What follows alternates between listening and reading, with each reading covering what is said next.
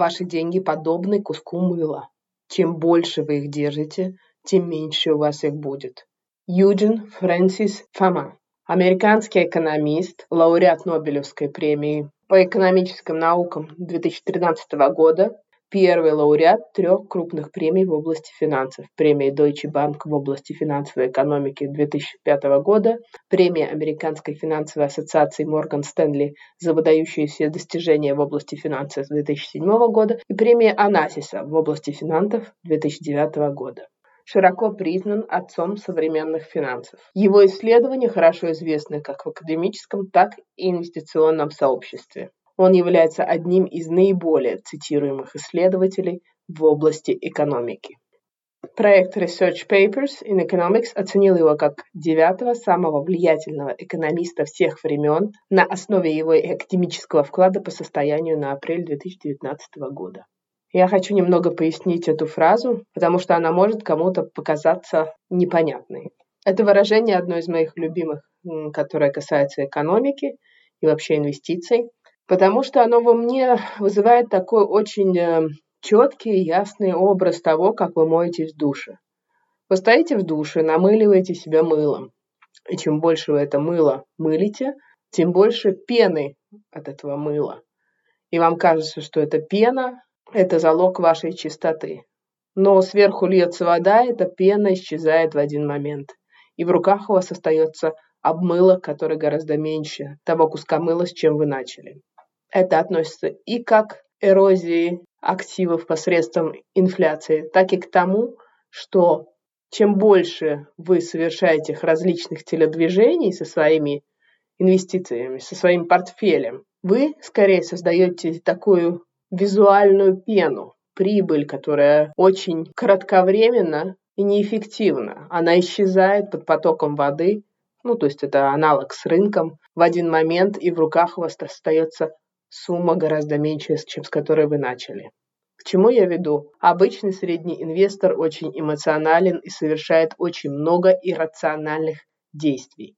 Чем меньше иррациональных действий вы совершаете, тем лучше для вас – чем крепче вы держитесь своего академического подхода или к своей стратегии, которая скучная, но тем не менее она работает, тем лучше будут показатели вашего портфеля. Мне просто казалось очень важным прояснить эту фразу, чтобы все ее поняли. Итак, сегодня с вами финансовая амазонка. Это первый выпуск 2022 года. И сегодня я решила рассказать о чем-то очень простом и коротком. О том, как понять, готовы вы или нет купить себе новую машину. Полагаю, большинство из нас не является наследником миллионеров или не является инвестиционными гуру, и большинство из нас, наверное, для того, чтобы купить новую машину, задумывается о том, что необходим автолизинг или автокредит. Как понять, какую сумму вы можете себе позволить потратить на машину? Можете ли вы купить себе Гелендваген? Вернее, купить-то вы, возможно, и можете, а можете ли вы его себе позволить? Это совершенно другой вопрос.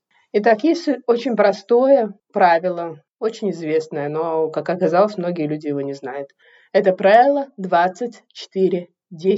И что же значит эти загадочные цифры? Правило 24.10 – это принцип покупки автомашины, который гласит, что вы можете себе позволить новый автомобиль, если вы можете позволить себе 20% первоначального взноса. Вы планируете финансировать этот автомобиль не более чем в течение 4 лет, ну или 48 месяцев. Стоимость владения и пользования этим автомобилем, включая страховку и платеж по кредиту, составляет менее 10% от вашего ежемесячного дохода. Как правило, в Европе и Америке эти суммы рассчитываются от брута ежемесячного дохода. Однако я считаю, что их надо рассчитывать от нетто ежемесячного дохода, потому что вряд ли вы можете прийти в магазин и купить что-то на свой брутто ежемесячный доход. Вы все-таки должны оплатить налоги, и то, что вам остается после уплаты налогов, это и есть ваш настоящий ежемесячный доход, живые деньги, которые вы можете потратить на приобретение тех или иных вещей, в том числе автомобиля.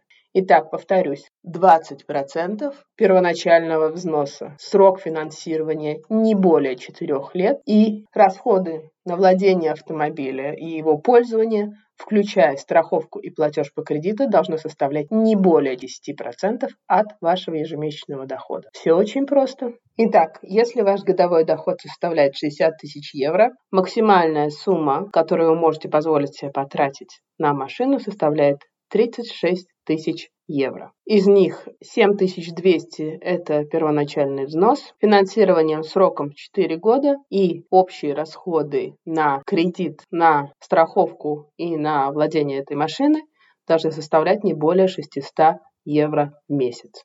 Оговорюсь сразу, я не являюсь таким уж фанатом этой формулы, потому что она такая очень straightforward. Она смотрит только как бы с одной стороны на это все дело. Я считаю, что необходимо использовать более холистический подход, и вот эти расчеты должны вписываться также в рамки бюджета 50-30-20, о котором я говорила в своих первых выпусках.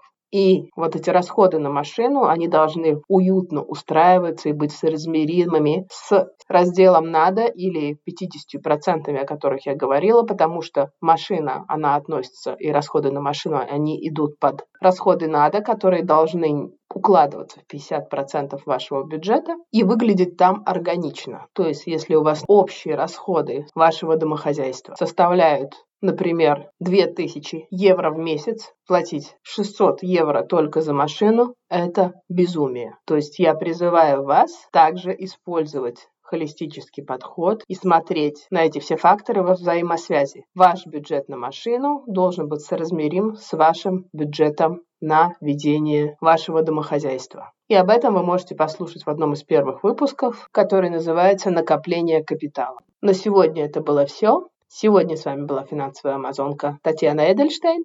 Удачи вам в новом году, пусть он будет лучше, чем предыдущий, и за новое начало. Пока-пока!